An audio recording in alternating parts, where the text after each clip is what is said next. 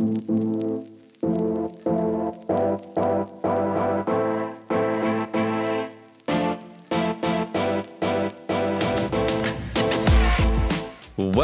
to the PFF Daily Betting Podcast. This is the Monday edition, and as always on Mondays, I'm joined by Ben Brown. This is Kevin Cole. We have some winners and winners and losers to go over for Sunday. We also have a preview and look at the Monday night football game, Bills at Patriots, and we'll have everything you need to know for there from a betting perspective, DFS and also get into our prize picks information for fantasy scoring. So, Ben, let me come to you first. We learned a decent amount today about how the playoff picture is going to shape up, but we still got a few things left to go. So, let's look at let's look at the NFC first because I think this is pretty interesting. We have a Sunday night matchup that was announced for next week, where it's going to have the Washington football team versus the Philadelphia Eagles because the playoff implications there. Uh, you have any feelings on the the NFC East and who can end up taking that? Yeah, I mean, I still, I think it still comes down to the quarterback situation for Washington, right? I do think we'll probably see Alex Smith. It sounded like he was trending at least towards being somewhat questionable towards the end of this week. So maybe that is, you know, a good prognosis for him playing in Week 17. If he does, I do think that uh, Washington's definitely capable of beating the Eagles. But I do think we'll see, you know, Jalen Hurts and the Eagles have another, you know, decent performance on Sunday Night Football. Um, so it makes me a little bit worried about Washington. I do think that Dallas probably um, should should take care of business against the New York Giants, and in that scenario, um, we could easily see Washington slip up and Dallas ends up in the NFC. So that's kind of my uh, prediction at this point. I don't think it's necessarily um, the most likely or going to happen, but I do think if I was getting decent odds on it, I would probably lean towards Dallas just with the fact that. Um, I don't really think that Dwayne Haskins or uh, Taylor Heinicke are going to be able to get it done for Washington against the Eagles. So we'll see. What are you feeling for the NFC? Yeah, yeah, no, I can agree with that. It's funny because Dalton was seen as being Andy Dalton was seen as being a good pickup in the offseason, one of the best backups as someone who was seen as being an average starting quarterback for most of his career.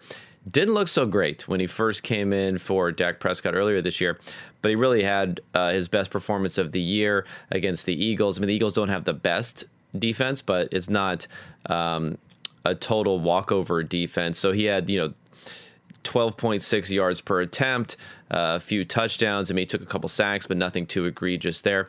So he was really just slinging the ball all over the place. So that looked good. They got Ezekiel Elliott going a little bit on the ground, which they haven't been able to do.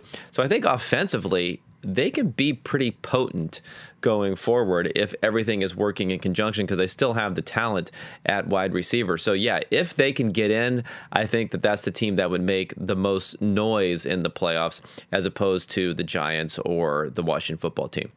Yep, I definitely agree with you on that. I do think that they probably have the most talent. We kind of, you know, we kind of saw, you know, a pretty good performance from that passing offense today, kind of like you mentioned. So I think they would probably be the most exciting entry into the NFC playoff race. So let's switch gears. Let's talk maybe about the AFC. It seems like the Colts are basically kind of the odd team out at this point in time. Uh, they kind of lost a weird game to the Steelers today. I think they were up by two touchdowns. I think they were up, you know, by 17 points basically with five minutes to go in the third quarter. Ended up losing. Uh, Big Ben got kind of hot. Uh, so we'll see. I think, you know, from this perspective, what team do you think is going to be uh, that last entry in the AFC uh, wildcard spot? Yeah, I mean the the Browns had their issues this week, so they had they were missing their wide receivers, they were missing the linebackers. They were missing the left tackle was sick, non unrelated to that. Their their rookie, uh, Jedrick Wills was out, and they also were missing right guard uh, Wyatt Teller, who's been really good. So th- they had a lot of bad things going on today. Obviously, losing to the Jets is a huge blow. But I think when you've looked at their playoff chances, there's a little bit of a misconception there because they are playing the Steelers next week. But I think the Steelers are going to rest their players. Home field advantage is the only thing they'd be playing for, and that would be only a couple of potentially getting that a couple of weeks into the playoffs in the divisional round. So I think they'd much rather have the time off, and they haven't had a week off the Steelers since week four. So I think the Browns are pretty good to get in. They're probably going to they're pretty heavy favorites already on their early line. So I think the Browns are in. Um, the Dolphins. Now that's a, that's an interesting one. Um, you could argue pretty convincingly that they're not starting their best quarterback. So I think that could be uh, an issue for for their playoff chances. So I, I think that the Dolphins may be the ones who, who, fall out. That's what I was thinking last week, and obviously they just scraped by on a miracle uh, on, on, pure Fitz magic, Fitz magic there at the end. So I think I might still go with them. Although you're right, the Colts are looking very shaky right now. Yeah, I definitely agree with that. I I do agree with you based on everything you said about Miami at this point. I mean, uh, maybe they'll bring in the relief pitcher. I think is what uh, Brian Flores quoted him as saying at this point. So I don't know, but it is pretty clear that uh, Tua has been just a little bit of a disappointment uh, in his rookie season. I would say probably the most uh, disappointing rookie quarterback that's gotten a chance to play at this time. So we'll see how things kind of shape up. But um, I think from an intrigue perspective, I would really like to see Cleveland get in. And then it's kind of a toss up between Indianapolis and Miami. So we'll see. I do got to ask you uh, maybe one final question. I know you have your finger pretty close to the pulse on this, but MVP race. Uh, is Aaron Rodgers kind of locking this up on Sunday Night Football? I mean, Patrick Mahomes did get a victory, uh, game-winning touchdown at the end, but I don't think you can necessarily say he looked all that great doing it. I think he's probably going to end up with at least three turnover-worthy plays uh, after a final grade submission. So, are you leaning towards Aaron Rodgers as the potential MVP favorite at this point? I don't know. You, it'll be interesting to see how sharp these numbers are that books have been putting up in the last few weeks because I think the public perception, even before today, was that it was a closer race than what was coming through. I think it was more like a 75 25 situation, if, if I'm correct, going into this week. Um, or maybe even an 80 20 type of situation. So, would one game, would one result, a result that still was a victory? For the Chiefs swing things that far to make Rodgers the favorite? I'm not sure. I think that the the sentiment on on Twitter and maybe with with Al and Cris in the booth was that Rodgers is the guy. I'm a little bit more dubious of whether or not MVP voters will will do that, um, especially with the Chiefs. You know, now moving to 14 and one, you have the best team in the league and probably the best player in the NFL by most people's opinion who's having a fantastic season. The, all those things coming together makes me think that that Mahomes might still be the favorite to get the award, despite the fact that a lot of people are leaning towards Rodgers at this point. Yeah, I definitely agree with you on that. I think that is kind of a you know the correct mindset at this point in time. Um, we'll see what actually ends up happening. But yeah, I think maybe we probably won't see that significant of a correction based on this one week performance. But I do think that the gap is probably narrowing, as you mentioned. So let's um, but we can, you know, I digress, I guess, at this point. Subscribe to PFF's Elite annual subscription using promo code ACTION to receive a year of Elite subscription access and one year of Action Pro subscription access for just $200. Action Pro is Action Network's premium subscription offering tailor made to make avid and new bettors better. This is a limited time offer that is currently only made available now through the Super Bowl, February 7th, 2020. This offer also only applies to first time Elite annual subscribers. So let's talk a little bit about Monday night. We got uh, Buffalo at New England. Um, Buffalo is basically sitting third in our ELO rankings at this point in time. Um, both their offensive defensive units sit in the top 10 of our opponent adjusted grades. And they basically begin all the love in the betting market um, starting off in the week. I think it opened up right around four and a half. I think we saw it basically push to seven uh, right away. All the cash and ticket percentages are t- cash and ticket percentages are on the Bills. Um, they are kind of only playing for seeding in the next two weeks. It seems like as well. Um, I don't think that they are going to be able, you know, basically lock in the number one overall seed. They're not going to be able to catch the Chiefs at this point. So it's really just, um, you know, where do they want to end up and if they want to fight to kind of get that home field advantage through the first two weeks of the season. So we'll see. I don't really think it's a spot that you can necessarily buy into uh, the Patriots. I do think that plus seven is a little bit too wide of a spread, but it's one of those situations where uh, we're not quite sure what we're going to get from Cam Newton or Bill Belichick at this point in time. So I don't really feel too comfortable uh, playing the spread um, for the Patriots, and I think that's probably the only viable side uh, based on the market movement now that we have dealing up with this, you know, touchdown spread at this point in time. So we'll see. Are you seeing anything from a showdown perspective that's kind of jumping out you? I think we could see, you know, um, you know, a few maybe receivers pop up. I do think there's probably some action with potentially fading uh, one of the Bills wide receivers, but I don't really think you can kind of fade uh, Stefon Diggs at this point in time, can you? No, I think it's tougher to fade Diggs than it will be to potentially fade Cole Beasley here, who's been playing well. Um, I know that John Brown has been practicing, but they haven't activated him, so I, am not 100% sure if he's going to be playing or not. Um, that will obviously mix things up a bit. I think when I was looking at projections, I know that nobody will want well, not nobody, but there be there's going to be a lot of people off of Cam Newton because of the fact that his his passing has been so poor. He's had a slowdown like we've seen in previous seasons, but he's still rushing it a lot, and it's still a game where he could put up some good numbers.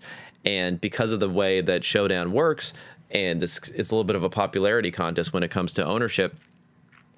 I know that Josh Allen is going to be very, very highly owned. I know a lot of the other Bills players are going to be highly owned. And because of that, I think it could leave some room for Newton to to have some value. So he would be the guy that I would look at. And he's also someone I'm looking at when I'm looking at, at prizepicks.com, where you can get up to a $100 bonus on your deposit with promo code PFF. His projection is pretty far below what we have uh, have them in our system. is 15.5 points here. We have them projected for almost 20 points. So rarely have I seen a spread like that, and I think it really is this juice from this rushing production that we're projecting in there and maybe not as much of what the public's seeing because he hasn't been able to get on track passing the ball. But that, that could that could end up happening this this year. I mean, this week. I know the Bills have a decent defense that's been playing better, um, but this has a, at least some potential to put up some points in this game.